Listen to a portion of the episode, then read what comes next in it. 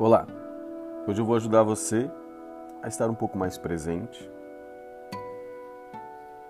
e a se conectar de fato com a sua essência, a se conectar de fato com aquilo que é pertinente ao teu ser, a se desconectar da sua mente, a se desconectar do excesso de pensamentos e, consequentemente, das emoções que esses pensamentos geram. Nós sabemos que uma das maiores dificuldades que as pessoas possuem hoje é lidar com a ansiedade, com o estresse ou com as culpas pelo passado. Só há uma forma de você brandar a sua mente para que ela freie esse processo de pensamentos extremamente acelerados que geram estímulos que extraem a sua paz. Dessa maneira, é se voltando para o instante presente. No entanto, através da mente, nós não conseguiríamos estar totalmente no estado de presença. É importante que tenhamos algumas formas para fugirmos dessas distrações mentais. E uma das formas mais eficazes conhecidas é você sentir de fato o que está acontecendo com você. É comum que estejamos alienados ao nosso pensar. Como consequência, não sentimos os nossos sentidos. Por exemplo, quando você está pensando, é possível que você se alimente, mas que nem sinta o gosto da comida. É possível que você tome banho, mas que nem perceba a água escorrendo pelo seu corpo. É possível que você ande, mas por estarem absortos em pensamentos, você simplesmente não veja nada do caminho pelo qual passou enquanto pensava. Quando nos voltamos para nossos sentidos, conseguimos de fato estabelecer um exercício que nos faz voltar-se também para o presente. Para isso, vamos começar usando alguns dos nossos sentidos.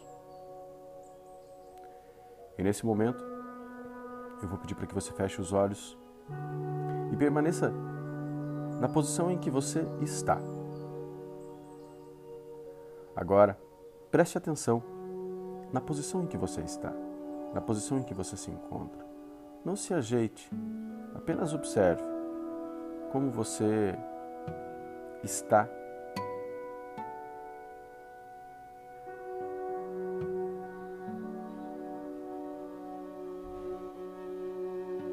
Agora você pode transferir essa atenção para um outro sentido. Esse sentido é a audição. Feche os olhos e ouça todos os sons que estão à sua volta.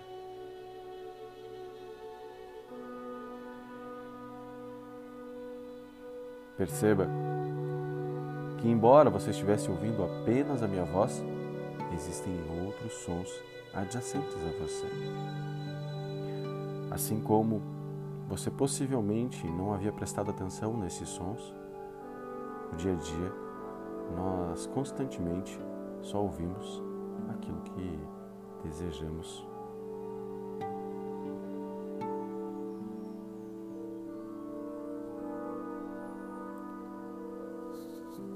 É normal que alguns pensamentos surjam e roubem a sua atenção dos teus sentidos, seja da audição, ou seja do tato. Mas o exercício é exatamente esse.